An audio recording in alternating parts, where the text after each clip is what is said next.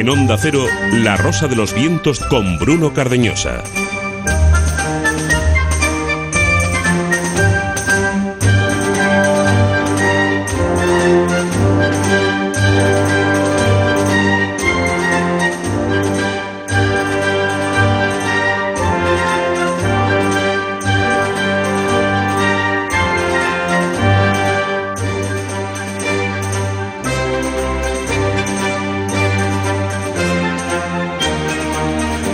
Todas las opiniones son respetables, ni utilizar como excusa la libertad de expresión es razonable para decir según qué cosas. Hay quien lo desee puede rasgarse las vestiduras, pero a veces hay quien tiende a defender la libertad de expresión en la misma medida que la vulnera y la utiliza como excusa para hacerlo.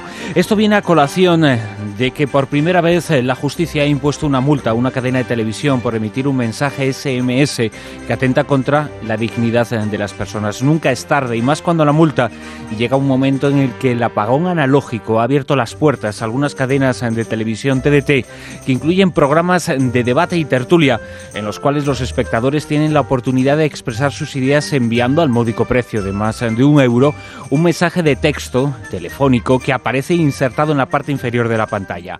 El mensaje en cuestión apareció durante una emisión de la cadena CNR de Murcia. La sanción de 10.000 euros ha recaído sobre la propia cadena. El texto decía así, muerte a los maricones, gays fuera de España, la homosexualidad es una enfermedad mental. Algunos pensarán que la cuantiosa multa debería haber recaído sobre el autor del improperio, pero la mente de quien tecleó semejante estupidez ya está suficientemente agrietada. Y este tipo de multas, como cualquier pena, deben tener un efecto de previsión y el objetivo de corregir errores, de que haya cosas que no se repitan y contribuir al bien común.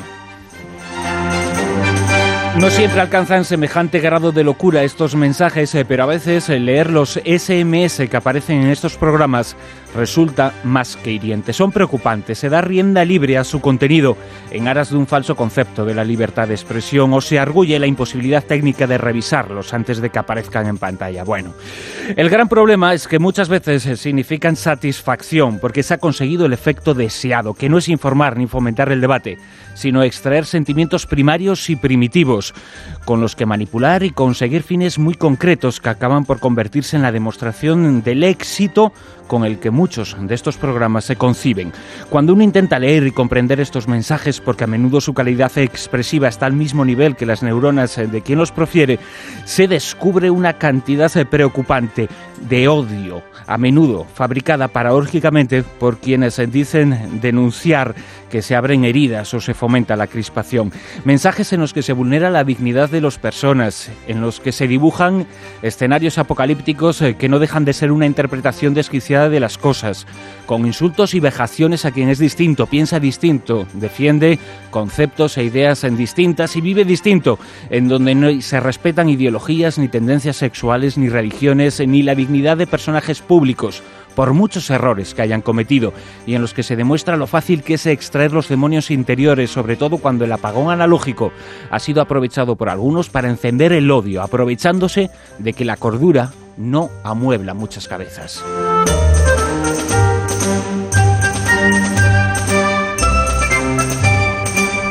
Pasan ocho minutos de la una de la madrugada. Comienza la Rosa de los Vientos en Onda Cero. Programa apasionante el que tenemos por delante. Lo vais a comprobar desde ya mismo.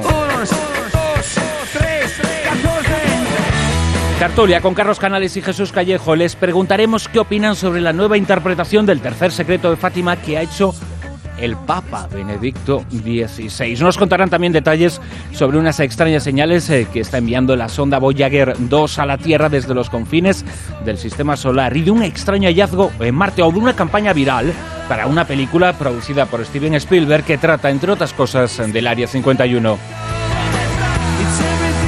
Y además tenemos un invitado que se une esta noche a nosotros, un escritor tan polémico como popular, apreciado por unos, eh, temido por otros, defendido por muchos, discutido por otros tantos. Se trata de Daniel Stulin, acaba de publicar en la edición, en la editorial Ediciones B, Conspiración Octopus, una obra que de forma nebulada nos cuenta cómo los eh, más poderosos traman conspiraciones para dominar el mundo. Una obra que llega tras el éxito mundial de su trabajo La verdadera historia del Club Bilderberg, el grupo de los amos del mundo que se reúnen una vez al año en completo silencio. No sabemos eh, lo que hablan ni lo que dicen Pero sabemos, eso sí, que se vienen reuniendo desde 1954 cada año en un país distinto y que en sus citas eh, se congregan los eh, personajes más importantes del planeta. Ya lo anunciamos aquí hace varias semanas, la siguiente cita dentro de apenas 10 días será en nuestro país, al menos eso dicen algunas informaciones, y por lo tanto, y al hilo de esta información, la ocasión es ideal para conversar esta noche con Daniel Sturin. Tenemos otros contenidos, aprovecharemos eh, para entrar en contacto con Agustín Alcalá, corresponsal de Onda Cero en Estados Unidos, que nos va a poner al tanto de la continuación en la lucha contra esa marea negra, ese vertido de petróleo verdaderamente preocupante en el Golfo de México. Charlaremos con José Manuel Esquivano, con quien hablamos sobre el Festival de Cine de Cannes, el festival de cine más importante del mundo, bueno, y el acontecimiento eh, mundial más importante porque en ningún otro acto hay tanta prensa acreditada. Tendremos una nueva cara B, hablamos de algo que apenas se ha contado en relación a los atentados ocurridos en Bombay hace dos años, ahora ha llegado el eh, juicio, pero hay informaciones sobre las que se conocen muy pocas eh, muy pocos eh, datos. Fernando Rueda nos traerá su filtración que tiene que ver con el director de los servicios de inteligencia española. Viajaremos a, los lugares de poder en compañía de Juan Ignacio Cuesta. Todo el equipo preparado al frente de la parte técnica Sergio Monforte, en la dirección eh, Silvia Casasola, que hoy en su sección Mujeres eh, con Historia nos eh, presenta Renita Aras, que fue en los tiempos de la República una de las primeras defensoras de los derechos de la mujer. En redacción, Martín Espósito, que nos traerá la información medioambiental en el termómetro de la Tierra. En nombre de todos ellos, saludos de Bruno Cardeños a rosa.vientos arroba onda cero punto es nuestra dirección de correo electrónico, rosa.vientos arroba onda cero punto es. Vamos con la encuesta.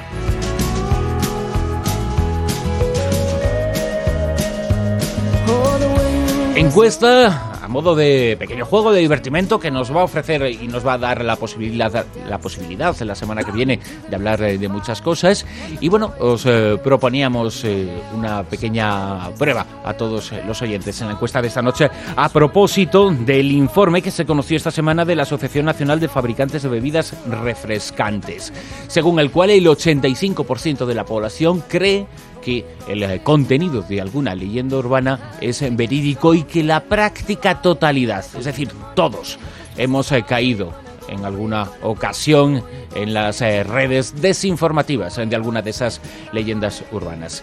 Y en la encuesta en www.ondacero.es hablamos precisamente de esto. Silvia Casasola, buenas noches. Hola, buenas noches. Pues en la encuesta hemos propuesto 10 10 afirmaciones, entre las cuales solamente hay una que no es leyenda urbana. Y bueno, de momento la cantidad de oyentes está decantando por una trilogía que es la que lleva mayor porcentaje y la pista que les damos es que van más o menos encaminados. Sí, que no que ¿Eh? la única leyenda urbana cuyo contenido es real de las 10 que exponemos aquí no está mal situada, pero no decimos eh, más cosas porque de momento la que va ganando es algunos ladrones utilizan una sustancia que adormece a quienes atracan. Luego sería solo utilizamos un 10% de nuestro cerebro y el agua de grifo es más saludable que el agua embotellada. Ese sería el podium que más o menos ahora mismo está. Y luego ya muy muy cerquita está. La Coca-Cola sirve para desatascar o desoxidar tornillos. Ya sabéis, tenéis que elegir aquella que creáis que eh, tiene un contenido real y verídico. Hay una que sí lo tiene. Bueno, pues a ver si la acertáis. Comenzamos. En Onda Cero, La Rosa de los Vientos. La Zona Cero.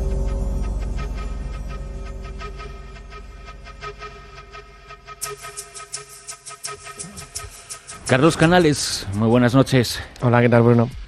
Bueno, Carlos, eh, un oyente nos escribió hace muy poquito, hace apenas eh, una hora, Cristian eh, nos decía que cuando hagáis el próximo monográfico de profecías que no se cumplen, que apuntes una que efectuaste al comienzo de esta temporada, dijiste que el Madrid ganaría la liga.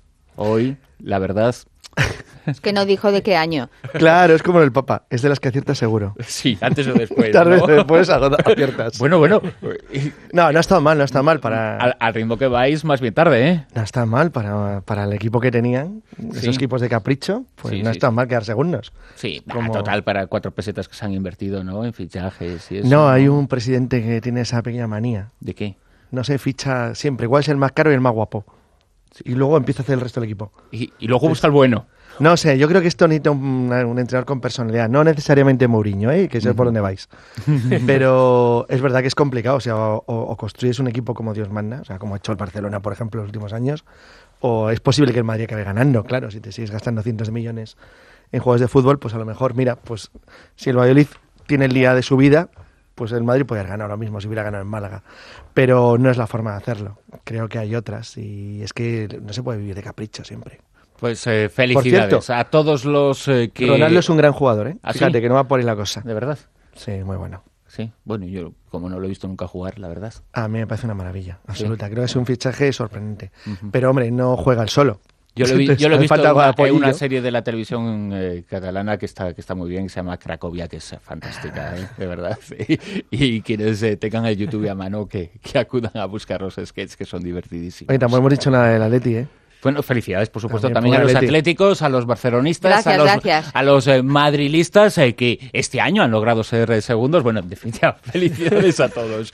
Jesús Callejo, muy buenas. ¿Qué tal, compañero? Oye, Buenas por cierto, también fue de tu profecía, no bajo el Coruña. No ha bajado el Coruñas, eh, no ha bajado, no ha bajado, porque no ha durado la temporada dos o tres jornadas más, porque al ritmo que llevábamos últimamente, madre mía. Jesús, eh, eh, quería conocer también vuestra opinión, otra de las noticias eh, de la semana. Mm, El pasado jueves, mm, 97 años eh, se cumplían de las apariciones de Fátima. Ahí, ante medio millón de fieles, estuvo el Papa Benedicto XVI en su viaje a Roma, en el avión, hablando con los periodistas y luego incidió en ese mensaje en su exposición en eh, el santuario. Se le preguntó por el famoso tercer secreto de Fátima que se reveló en el año 2000 y él fue, eh, entonces era cardenal, pero era un teólogo, era el teólogo más importante de la esfera vaticana, de la alta esfera vaticana, y él interpretó ese mensaje, esa profecía de Fátima como un anuncio de que eh, lo que había sucedido en el año 81, el mensaje se dicta en el, 70, en el 17, aunque se escribe en el año 44, bueno, pues en el 81 sufre ese atentado Juan Pablo I en la plaza de San Pedro, y según eh, Ratzinger, según los intérpretes del Vaticano, aquel mensaje anunciaba eso. Sin embargo, en este viaje ha añadido un nuevo elemento y dice que eh, todavía está vigente esa interpretación, que todavía está vigente esa visión del mundo apocalíptico de los eh, secretos de Fátima y que lo que está ocurriendo en la Iglesia Católica en estos momentos con todos los escándalos de los casos eh, de pederastia que se han dado a conocer y se ha sabido que había por lo menos cierto ocultamiento por parte de, algunos elementos dentro de, de la esfera vaticana, que eso eh, que está eh, tambale- haciendo tambalear los cimientos de la Iglesia Católica también estaba anunciado en ese, Hmm. en ese secreto. Bueno, si os acordáis, en la tertulia del domingo pasado ya lo comenté, que dentro de las distintas interpretaciones que se estaban dando del tercer secreto de Fátima estaba ni más ni menos que esta, es decir, este escándalo que ha surgido, bueno, que ha vuelto a resurgir dentro de la Iglesia Católica porque se había ocultado durante muchísimo tiempo y que algunos interpretaban que podía interpre- eh, que podía bueno pues ser eh, un poco como el antes y el después de la Iglesia precisamente para poner un poco de orden en sus filas gracias a todos los escándalos sexuales y de pederastes que están saliendo. Lo que no creo que nos esperábamos nadie es que fuera el mismo Papa el que pusiera el dedo en la llaga para incidir sobre este aspecto que a mí personalmente me parece que no tiene ningún tipo de relación. Solo hay que leer ese tercer secreto de Fátima, ver un poco los puntos claves, ese obispo de blanco que se interpreta como el Papa que va subiendo por una colina repleta de cadáveres y que al final él, abrazado a una cruz, pues también muere y además muere de una forma muy curiosa, que es eh, con, a flechazo limpio. Es decir, ese tipo de cosas por muchas interpretaciones que les quieras dar, yo no le veo ninguna interpretación moderna con lo que está pasando actualmente dentro de muchos grupos eh, asociados a la Iglesia Católica, entre ellos en los Legionarios de Cristo, que bastante, eh, bastante calvario están teniendo últimamente. Pienso que, bueno, son interpretaciones personales que hay que, eh, hay que entenderlas así. Otra cosa es que luego eso lo, tenga, lo ponga por escrito en alguna encíclica donde ya empieza a ser como una teoría oficial del propio Vaticano. Desde mi punto de vista, pienso que es eh, una especie de, fuegos artificiales que no conducen a ninguna parte mm. y que por ahí entiendo yo que no van los tiros ni el secreto, el tercer secreto. Yo estoy de acuerdo contigo, salvo en un pequeño detalle. Creo que lo han hecho a propósito y creo que saben perfectamente que no tiene nada que ver. lo que ocurre es, que yo pienso que han querido aprovechar el tener una audiencia enorme, con eso que ocurre cada vez que el Papa va a un lugar como Fátima, para tocar un tema donde se sienten realmente últimamente muy acosados y donde están preocupados. Y por cierto, preocupados con motivo y razón, ¿eh? porque les está haciendo un daño tremendo. Sobre todo en el continente americano, en todo, desde Canadá hasta la Patagonia. Y fíjate, más incluso que en Europa, porque es donde notan la presión de los grupos protestantes, que son los que están machacando en algo en lo que además tienen razón. Porque la iglesia no se puede escudir diciendo que hay otros que lo hacen. Tú cuando te pones ante algo así, tienes primero solucionarlo tú y luego mira lo de los demás. Entonces yo creo que han aprovechado el golpe mediático, hay un montón de gente escuchando y diciendo vamos a soltar algo para decir que esto hay que acabarlo de alguna manera, que es en el fondo lo que intentó el Papa.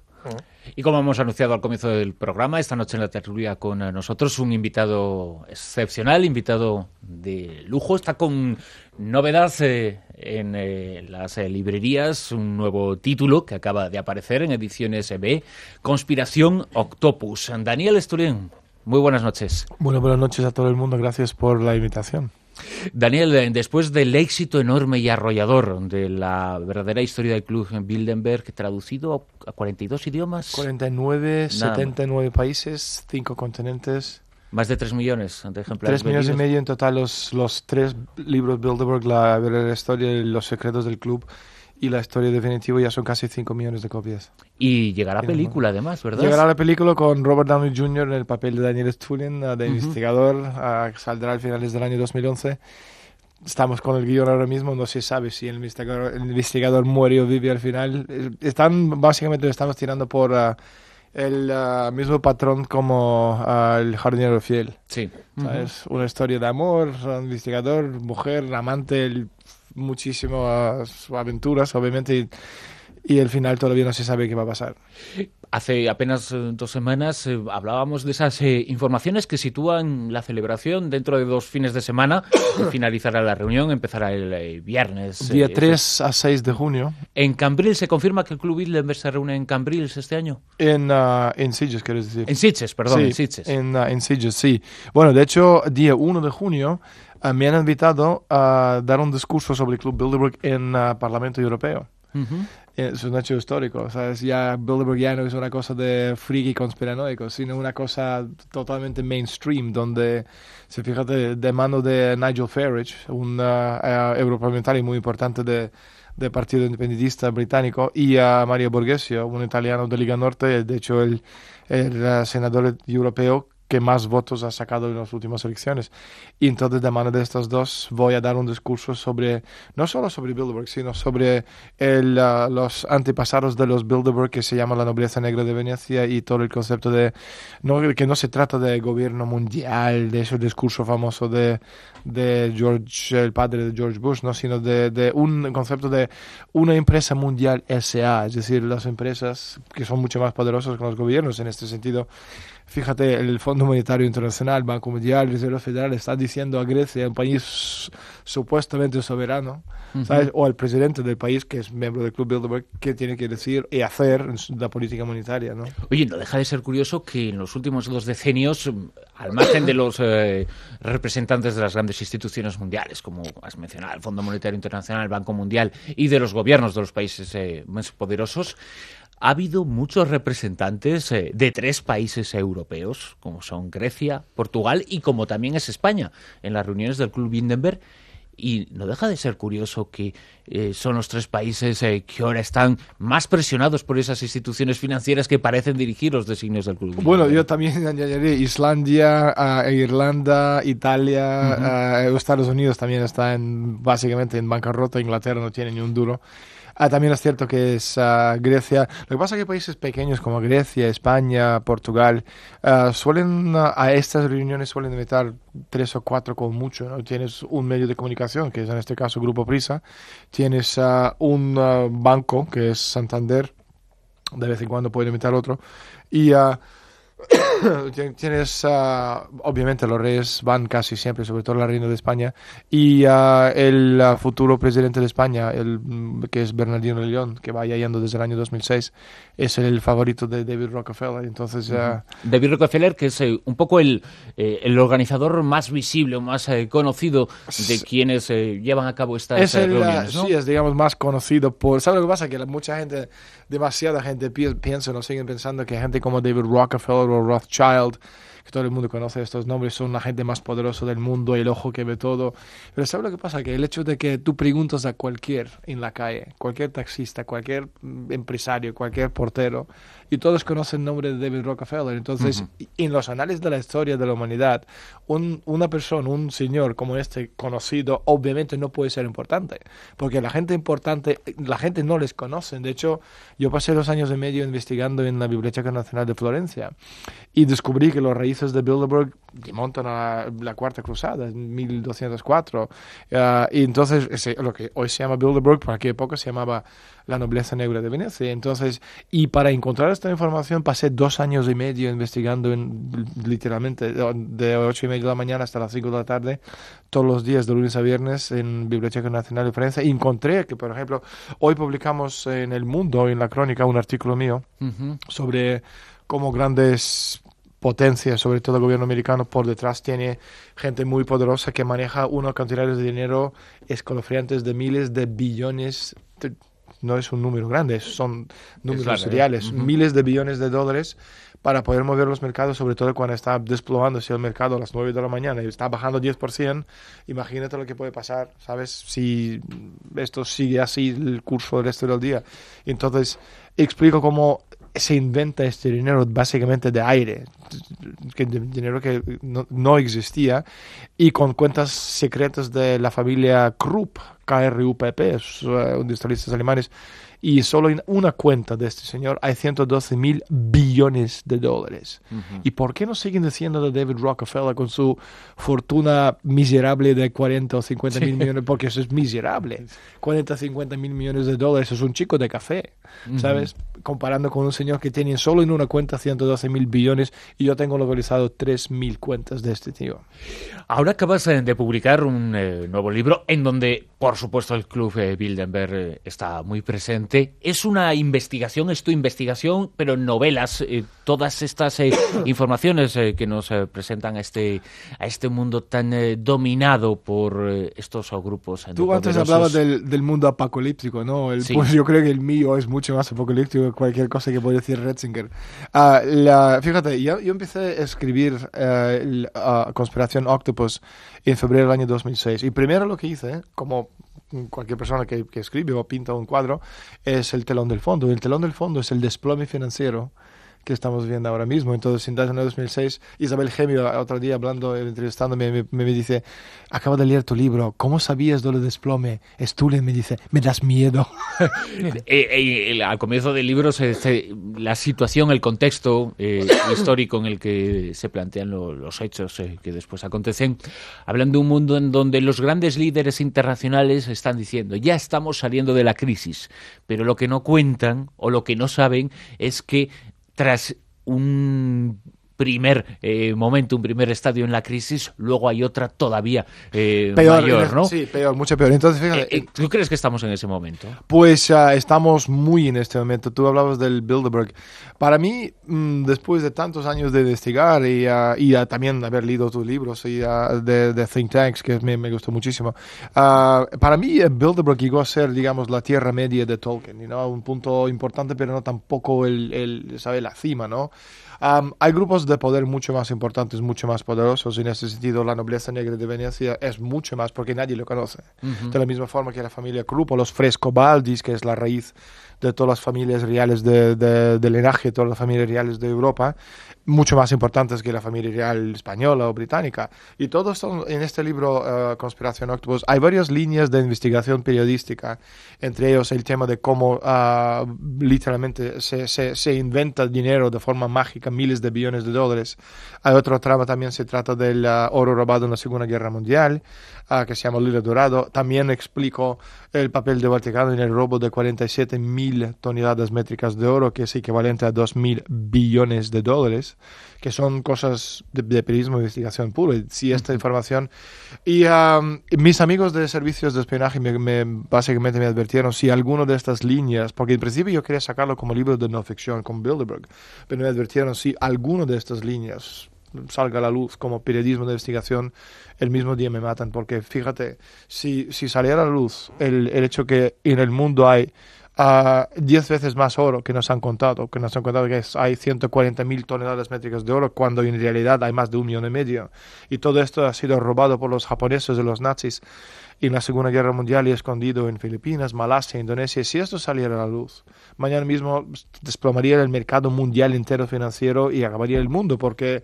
Bueno, tendría sentido ahora que el oro está alcanzando sus máximos históricos y parece que hay algunos eh, fondos eh, muy interesados en, en, situarse en ese Hay fondos muy interesados. De hecho, el fondo principal que está en mi libro y forma parte de este el malvado Octopus, que es la sociedad secreta que lucha por el poder con el, el gobierno americano en mi libro, existe, de hecho se llama en inglés Black Eagle Fund, Fondo de Águila Negra. Entonces este fondo existe, consiste de más de mil bancos principales del mundo y por detrás de ellos hay un consejo de sabios.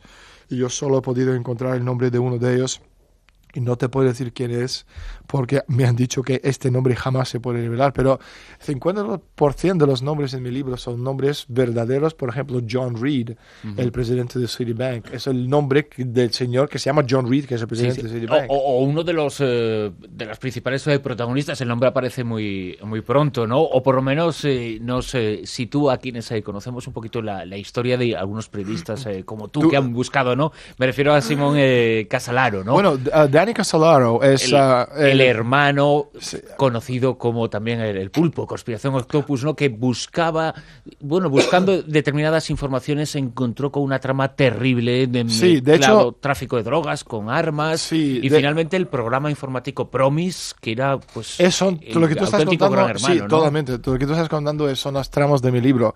Uh, el, uh, el, la novela básicamente empieza con el el personaje de periodista Dani Casolaro, que no soy yo, soy un periodista que de, hecho vivía mm, y le mataron en el año 1991, pues se queda asesinado. De hecho, yo le conocí a Dani Casolaro dos semanas antes de que mataron en, West Virginia y me estaba contando algunas de las cosas que él estaba investigando, sobre todo la trama de Promise, que es el sistema informático más poderoso del mundo, lo llaman el ojo de Dios, ¿no? El, uh, es el sistema que controla básicamente todos los uh, ordenadores, todos los nodos, no solo en Estados Unidos, sino en el mundo entero.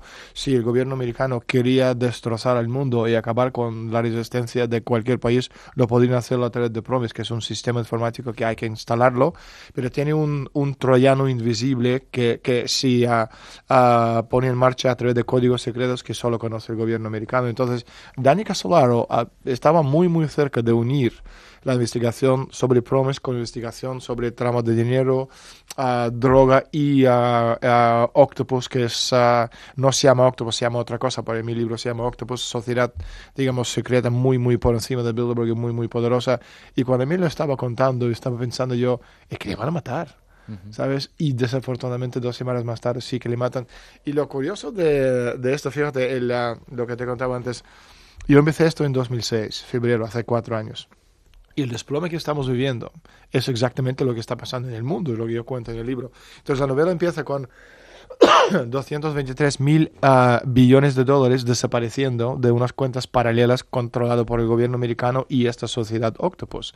El gobierno americano necesitaba este dinero para salvar al mundo, uh, para inyectar el dinero en el sistema económico mundial y Octopus para hacerse con el control del mundo a través de controlando todas las empresas del mundo. Entonces, cuando desaparece este dinero, empieza esta carrera contra el ojo y encontrar la pasta porque sin este dinero se desploma el mundo. Por suerte, mi libro tiene un final feliz.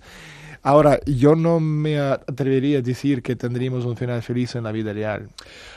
Has eh, mencionado a tus amigos de los servicios eh, de información, de los servicios eh, de inteligencia. a raíz de tus investigaciones y de tus fuentes en relación al Club Indeber, se ha hablado mucho sobre ti. Incluso, no sé si se han generado mitos o, no respecto a tu, a tu biografía. Hay mucho misterio al respecto. Mm. Yo creo que más que nada lo que en España es el, el el, el hobby nacional, el, la, la, la envidia, ¿no? Entonces, uno que vende libros y otro que no, pues empieza entonces... Entonces, uh, es cierto, hay mucha gente que, que amo lo que hago, hay, tengo muchísimos que me odian, tengo muchísimos detractores, pero al mismo tiempo lo que sí es indiscutible es uh, lo que voy prediciendo ya más de, de 15 años y en ese sentido mi porcentaje de acierto es 97%, por algo será. Fíjate, en el año 2002 Uh, y todas esas cosas están en Internet, no es que te estoy diciéndolo ahora a ti. En el año 2002 sabimos, después de la reunión del Club Bilderberg, la fecha exacta de la guerra de Irak. Uh -huh. Todo el mundo hablaba de septiembre de 2002 y decía, no, no, es que han llegado a un acuerdo europeos y americanos para aplazarlo hasta febrero marzo, porque los Bilderbergers europeos tenían muchísimo miedo de, de revuelto social. ¿Te acuerdas? En España había 15 millones de personas salieron acá y decir no a la guerra. Tú estás hablando de, de, de, una revolución que puede llevar por delante los gobiernos de todos los países europeos. Y en ese sentido, utilizaron este año de, de, margen para utilizar los medios de comunicación para bombardear a la masa, a nosotros, con la información que la guerra era necesaria. Entonces yo sabía esto y además llevaba razón. Y también en 2002 Uh, yo decía que a finales de 2007 el petróleo subiera a 100 dólares a barril, cuando estaba a 18, me parece. Y me equivoqué por dos días, subió a 100 días 2 de enero de 2008. Y en 2005 yo decía que el uh, oro subiera a 1000 dólares dentro de dos años. Estaba a 300 y subió a 1000 dólares. Y está y lo, muy por encima ya todo. Sí, está muy por encima, efectivamente. Está ya a 1200 y pico. Y, y, lo mismo igual en 2005, después de la reunión en Rotterdam, en Alemania, um, decía que Uh, medianos de verano de 2008 el petróleo subirá a 150 y luego bajará pero en picado y eso es muy fácil de explicar pasó exactamente eso porque Bilderberg, Sociedades Secretas, Gobierno Mundial, Empresa Mundial, esa, llámalo lo que quieras. Y en este sentido tiene solo dos enemigos. Sus enemigos son China y Rusia. Y en ese sentido es fácil de entender. Entonces, ¿cómo se destruye un país como Rusia y China? Pues China, como no tiene petróleo, ¿sabes? Entonces, cualquier cosa que tiene que hacer hace falta energía. Entonces, si puedes subir petróleo a 150 dólares a barril, entonces tú estás destrozando la economía china porque les cuesta cinco veces más hacer todo. Ahora, Rusia tiene muchísimo petróleo, entonces por eso cuando estamos bajando de, un, de una bajada en, uh, en picado de 147 medio a 30, pues uh, uh, en este sentido estás destrozando la economía rusa. De hecho, llegó a tambalearse y estaba a punto de otra. ¿Sabes? Entonces son, cosas fáciles de entender en este libro que te, acabo de regalar, la historia definitiva del Club Bilderberg, explico exactamente quién estaba por detrás y cómo lo iban a cabo. Uh, y además en 2005, después de la reunión, predije seis meses antes que Angela Merkel iba a ser uh, uh -huh. la canciller alemana. Entonces, sí, es casi la, la, canciller de, de, de, toda Europa prácticamente. Sí, sin, sin decir lo más obvio, que en mi segundo libro, las, la, Los secretos del Club Bilderberg, hay una foto de esto del año 2006, mayo 2006, una foto de Matías Rodríguez Enciarte de Banco Santander saliendo con un, una carpeta azul y entonces le cazo con esta carpeta azul y pongo por debajo de la foto que en esta car carpeta azul uh, de detalle los planes macabres del club, destrozar la, uh, el sector inmobiliario tanto en Estados Unidos como en España, y diciendo que cientos de miles de los españoles perderán sus bienes, sus ahorros, y decía la fecha de todo. Entonces, que la uh -huh. gente venga y me dicen, pues no sabían nada de eso. pues, hace, do, hace, dos semanas, cuando dábamos a conocer esa información sobre la segunda reunión en la, la historia del Club Hindenburg, la segunda que se va a llevar a cabo en España, la primera fue en el 89, en la isla de, de La Toja, en Galicia. Bueno, en la, en la mesa de, de, debate y de tertulia con Jesús Callejo y con Carlos Canales eh, discutíamos eh, sobre el poder real, efectivo o no de los eh, miembros del, eh, del, Club Bilderberg y sobre si lo que ocurría en esas citas luego tenía un verdadero eh, poder ejecutivo un, o no. Un matiz primero, porque si no muchos oyentes van a estar horrorizados habla de American Billions, de billones americanos. O sea, mil millones. Estoy, no, no, un no, millón de millones. No, te estoy hablando, no, mil billones. De, de... No, no, mil millones. Que, es que estás hablando de 220 mil millones de dólares. La, es que en España el sí. billón es un millón de millones. Mira, el, el, o sea, es que, te lo digo en inglés y claro, luego traducimos a español. Claro, es que si no... La cuenta de, de Barón Krupp, de hecho, la cuenta que sale sí. en, la, en, el periódico El Mundo, en la crónica Eso de hoy, son, en esta cuenta hay 112 uh, trillones de dólares. American, hablando o sea, en inglés, trillions. ¿no? Sí, es decir, que no, que no son trillones españoles. No, no, trillones. Entonces sí. sería 112 mil billones. ¿no? Exacto. Efectivamente. Entonces, en una cuenta. Y nos van contando que David Rockefeller, con sus mm. miserables 40 mil millones, es el hombre más rico del mundo. Y la pregunta es. Por qué nos están Eh, diciendo una pregunta, yo quería hacer una pregunta con lo que has dicho del oro que me ha parecido muy, muy curioso, porque además hemos, uno de los temas que has comentado lo tocamos en un monográfico, que es el oro japonés de la Segunda Guerra Mundial. La lila dorada. Sí, Ajá. efectivamente. Pero sí que te quiero hacer una pregunta porque me ha llamado la atención. Has citado a Rusia como país fuera de la órbita de control de poder de estos grupos. Rusia tendría, en, en teoría, en sus manos el mercado mundial de diamantes, porque podría un día la de Bers, dado que tiene reservas de sobra para cargarse el, el mercado de diamantes en cuatro minutos. Por alguna razón que yo desconozco, no lo hace. Supongo que es porque la de Bers de alguna manera lo controlará. Pero, ¿no podían hacer exactamente igual algo parecido con el oro? Forzándolo al máximo. Es que, ¿sabes lo que pasa? Que el ah, 90% de este oro está escondido en, en la jungla de Filipinas, Malasia. Entonces, la gente que controlan, digamos, poderes fácticos ah, mm, en la sombra, no, obviamente no quieren que este oro sal- saliera a luz porque el oro sigue siendo el patrón. Entonces, es, no es que Rusia lo controla, sino los grandes No, bancos. me refiero, me refiero a Rusia, igual que puede hacer con los diamantes, porque tiene para Sí. cargarse la estructura mundial que controlan los sudafricanos y las corporaciones occidentales, podía hacer algo parecido, explotando sus minas, por ejemplo, la cuenca de Lena o del Eva o del Amur, en la zona eh, ártica de Siberia. Podría intentarlo, hacer un esfuerzo y sacar más oro, si es Sí, posible. lo que pasa en este sentido, am, si ah, otra vez, si la gente que la- los ah, señores de las sombras, ¿no? Lo- lo- lo- los poderes detrás de los gobiernos, am, no estaban de acuerdo manipulando los precios de petróleo, por ejemplo, igual que lo han hecho hace un par de años, pueden destrozar la economía rusa, es que no hace falta ni, ni, ni, ah, llevarlo a la guerra. Y en ese sentido, yo creo que los rusos lo entienden y están más bien que preparados. Pero al mismo tiempo, aunque China es un poder importante militarmente, China es nada. No, Es, no no tiene. nada. Fíjate, hay solo cuatro. No, estoy de acuerdo contigo, no pintan nada. No, no pinta nada, Nada. porque al final, ah, o sea, los chinos aún todavía no saben hacer una mini bomba nuclear, es decir, Ah, un saben maletín nuclear. Solo cuatro naciones saben hacerlo. Los rusos, americanos, israelitas y franceses. Entonces, militarmente hay solo un país en el mundo que puede hacer daño, muchísimo daño a, la OTAN, a, a todas esas áreas secretas que quieren controlar el mundo, es, es Rusia. Y en ese sentido, lo que están montando ahora contra Rusia es lo que se llama la Operación Barbarossa 3. La primera era en la Segunda Guerra Mundial, la segunda era toda la época de Yeltsin, que estaba comprado y vendido, igual que Gorbachev, por la, eh, los sociedades secretas, y entonces ahora mismo están montando la tercera. Y de hecho están utilizando a Victor Boot y todo el tema de, de ah, armas atómicas y nucleares como una cosa muy, muy importante para desacreditar a Rusia y destrozarlo a nivel mundial.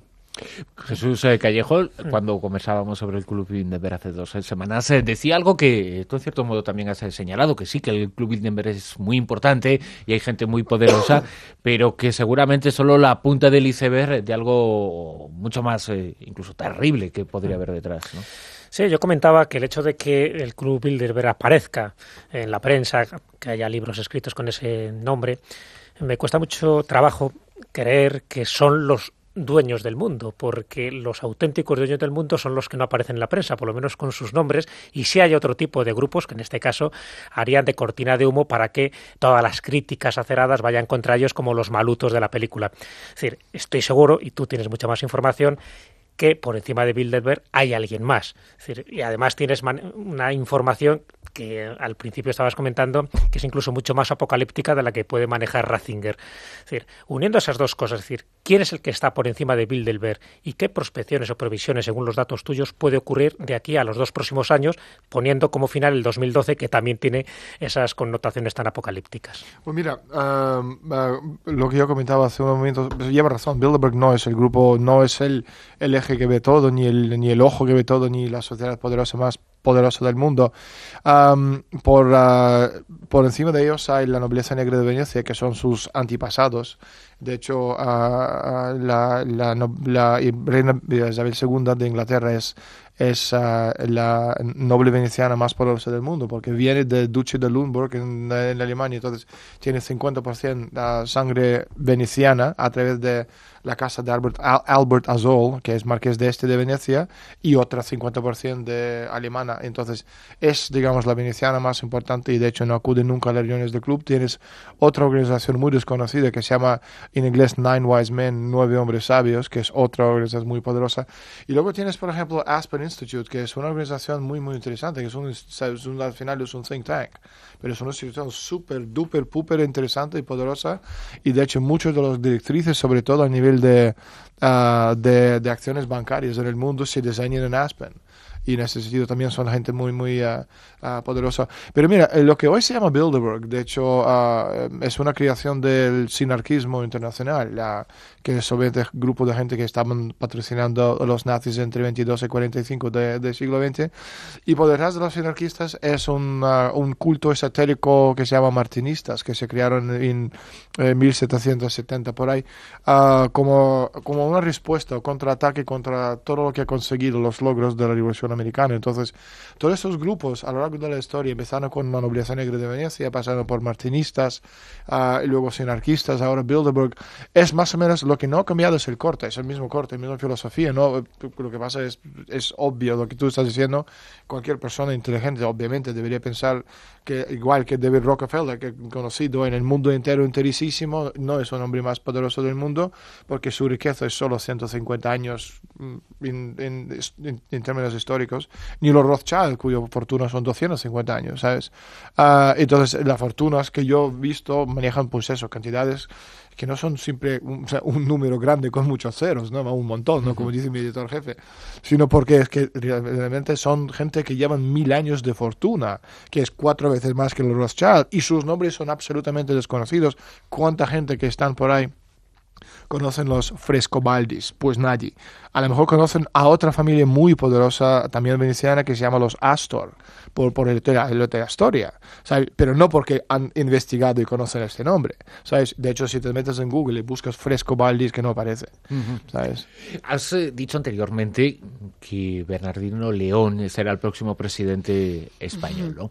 Bernardino de León estará con casi toda seguridad en esta reunión del, del sí, Club como seguro. lleva muchos años. Sí, lleva desde estando. 2006 todos los años. Es prácticamente el, el español más fijo ahí y sin embargo es posiblemente el español más desconocido de los que acude a Bilderberg pese a tener un, puesto importante en el, así funciona. en el gobierno. ¿Cuáles son tus fuentes y qué te han dicho tus fuentes sobre Bernardino León y los planes que este club, digamos, del mundo tendría para él? Bueno, aparte que es el, favorito de David Rockefeller, ya esto ya te dice mucho. Eh, cuando Rockefeller saluda a la reina de España, le da la mano y cuando saluda a Bernardino, ¿sabes? El viejo este de 23 años del dinosaurio, ¿sabes? Le da un abrazo, que ya te dice muchísimo en ese sentido. De hecho, mis fuentes me han comentado que el famoso uh, discurso de Zapatero en Davos, que ha sido tan criticado, ¿no? que además le ha dicho no solo que ha sido un discurso uh, fatídico, sino también el discurso escrito por Bernardino León, que este escrito, escrito tan mal, por, estaba escrito a propósito mal, ¿sabes?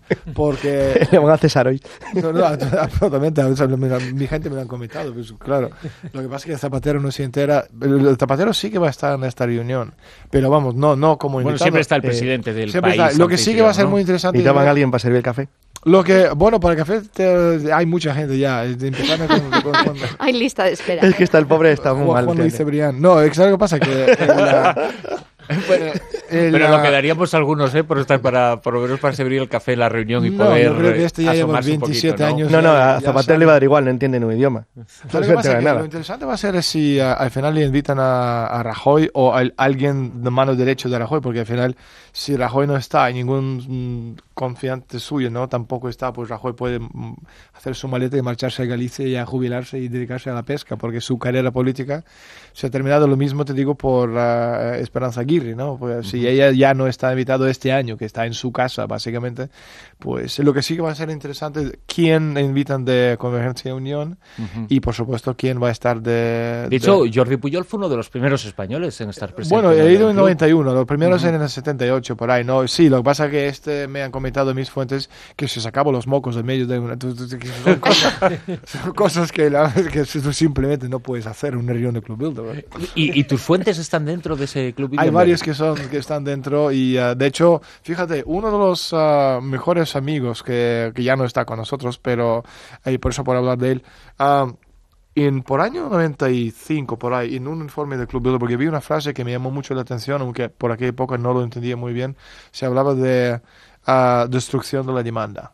¿Sabes? Entonces, años más tarde, por año 2002, pregunté a ese señor, que era miembro del Banco Mundial y también miembro del Club Bilderberg, que son muy amigos, explicarme, dijo, ¿cómo se destruye la demanda? Digo, pues, no sé, guerras. Me dice, no, no, guerras son muy caras. Me dice, se destruye la demanda destrozando la economía mundial a propósito. Y de hecho lo estamos viviendo ahora mismo. ¿Por qué lo están haciendo? Es un, otra de las tramas de mi libro Conspiración Noctus. ¿Por qué están destrozando la economía mundial? Pues tú tienes recursos finitos en un planeta que somos casi 7 mil millones.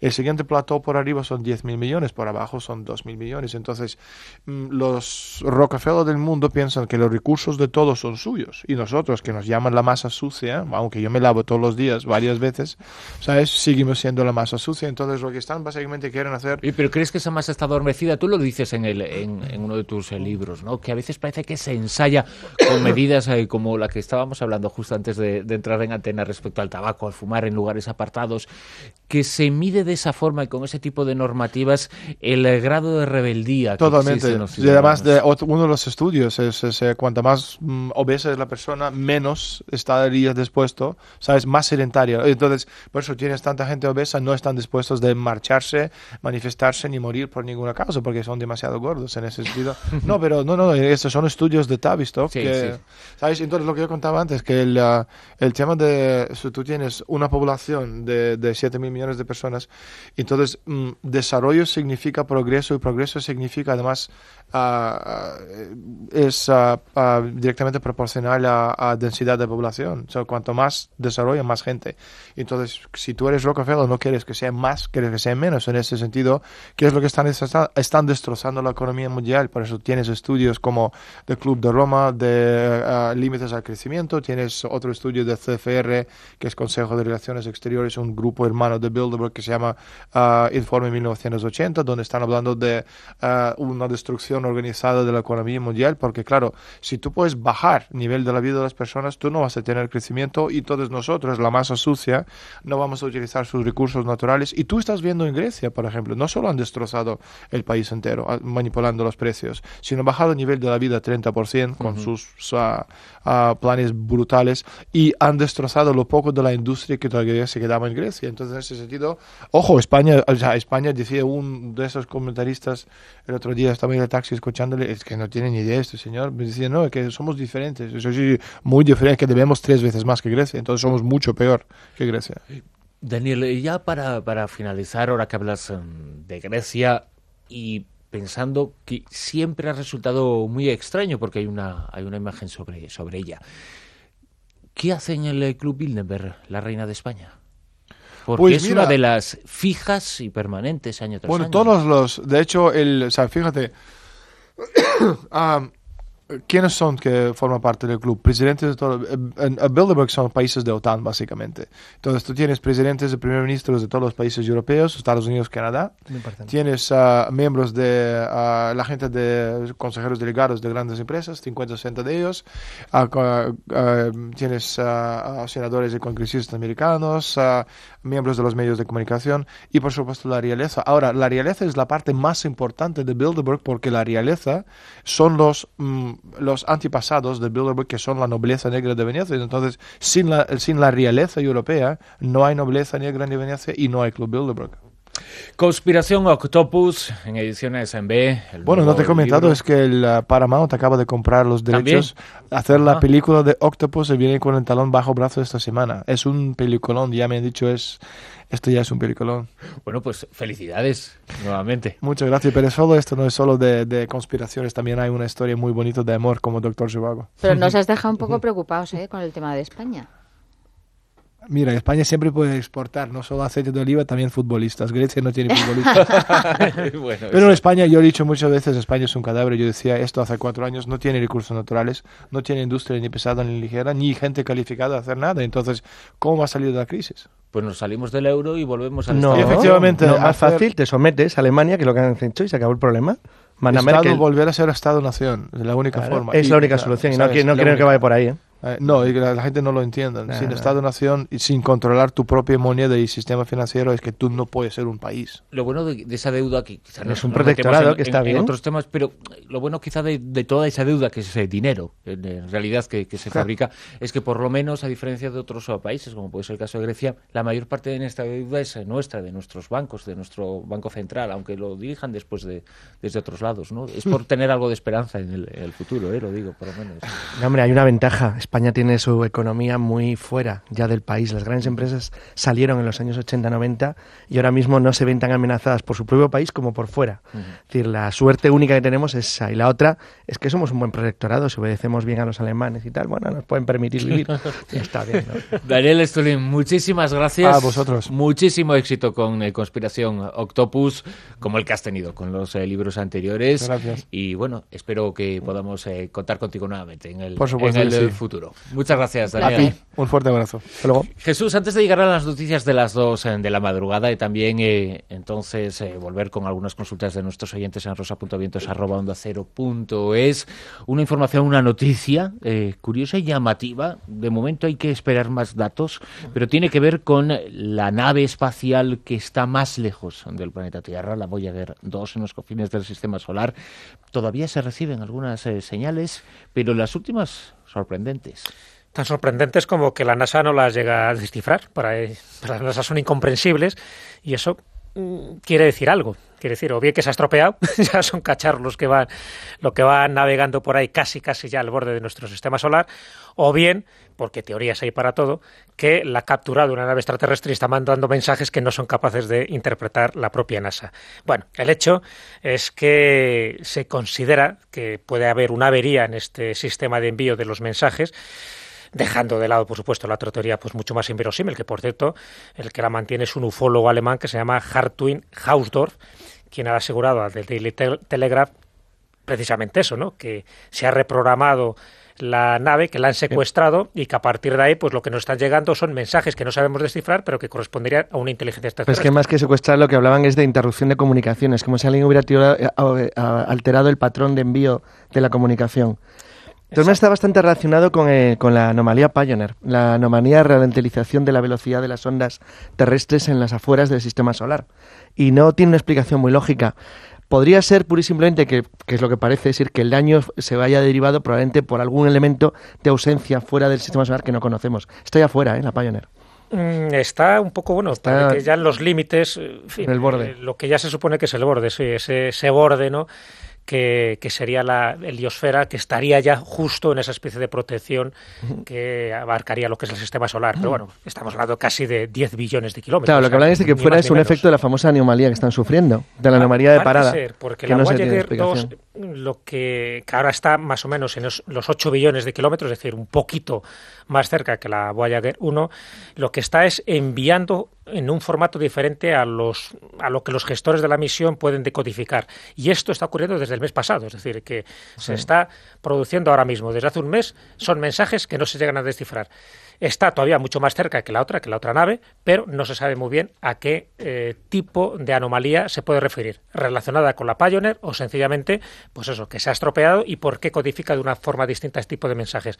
Sigue siendo un enigma y es verdad que, como decía Bruno, que no se ha dicho la última palabra porque posiblemente dentro de poco se confirmará, no que ha sido secuestrada por extraterrestre, pero sí posiblemente que obedezca a algún tipo de anomalía pues por algún tipo también de radiación que se puedan dar en esos límites ya casi extra, bueno, ya de alrededor del sistema solar, porque ya estamos hablando de que estamos en la frontera y justo a partir de ahí empezaría el, el espacio interestelar, es decir, no sabemos nada de lo que puede ocurrir en aquellos lugares tan Lo único que se sabe es que van más lentas y matemáticamente no era correcta la posición que tienen ahora mismo. Las dos, ¿eh? Afecta a las dos. Y la hay anomalía. gente que esté intentando, eh, pues eso, formular un código para poder No, descifrar. no hay comunicación con las Pioneer. Las Pioneer comunican de manera automática porque se programaron para hacerlo. Pero de todas maneras, cuando comenzó la anomalía, hace un par de años, cuando empezaron a, a fijar una posición diferente que la que tenían que tener por los cálculos matemáticos de proyección del envío, mm, es lo que, lo que se llama, bueno, en astronomía se conoce ahora mismo, lo tengas en Google, la anomalía Pioneer, y es que no saben por qué van más lentas. O sea, qué es lo que les está refrenando. Esto lo que pasa es que parece que algo ha alterado el sistema de codificación y comunicación de una de las ondas, que transmite de manera correcta, lo que pasa es que lo que transmite no se puede codificar. Es decir, es como si hubieran modificado el lenguaje de partida. Es decir, no se entiende. O sea, recibe bien, pero no se capta. Después de las eh, do- dos eh, de la madrugada y de las eh, noticias eh, de las dos eh, de la madrugada estaremos con más eh, correos de nuestros oyentes en rosa.vientos.es, eh, pero por lo menos antes de llegar a las señales horarias hacemos alusión a alguno. Muy breve, Abel dice que, según entiende el por entendido, eh, sobre la filosofía de Nietzsche, habla en su correo electrónico. En ningún momento su filosofía apoyó ideologías como la de Hitler, dice Abel. Al contrario, criticó duramente el nacionalismo, especialmente el alemán. Otra cosa bien distinta es la interpretación que se puede hacer de sus escritos para orientarlos hacia un lado ideológico concreto, para aprovecharse del tirón del nombre del genio, algo que la propaganda nazi probablemente supiera hacer muy bien. Yo creo que debería leer a Nietzsche otra vez. ¿eh? Y hace alusión al monográfico que efectuasteis hace dos semanas. Claro, pero está claro que no, que no influye en el nazismo. Es el nazismo el que toma ideas de, de Nietzsche. Es decir, él, Sí. por supuesto, que estaba totalmente alejado de la barbarie que luego se, se produjo. Pero es cierto que su idea del superhombre estaba muy relacionada con Y, la y- raza y aria no, como y, no, y superior. no solo eso, mucho más. Su pangermanismo y un montón de cosas. Y luego, a ver, deberes. Si tenéis información del revitalizador de agua que se llama, que es de tecnología Grander. Tecnología Grander o Super Grander. Eso suena muy raro. ¿eh? Pues No no sé, no tiene- Es, es de un estudiante que es de ingeniería técnica, o sea que debe haber ahí algún tema. A ver, yo lo que sé es que hace poco, bueno, hace unos años salió lo, lo del agua magnetizada y al final fue un bulo de mucho cuidado. Que no hay revitalizadores de agua, que el agua ya es muy vital. De por sí es lo, único, lo más vital que existe en el planeta, por Dios. Las noticias y después continuamos.